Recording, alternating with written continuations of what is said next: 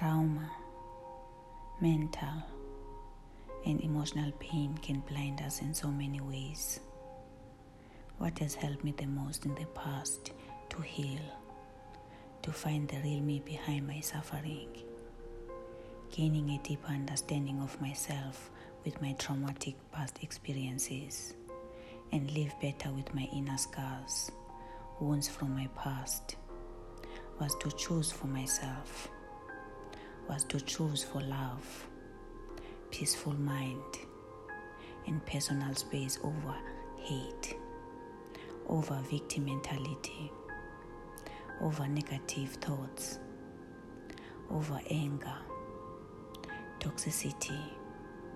and endless suffering.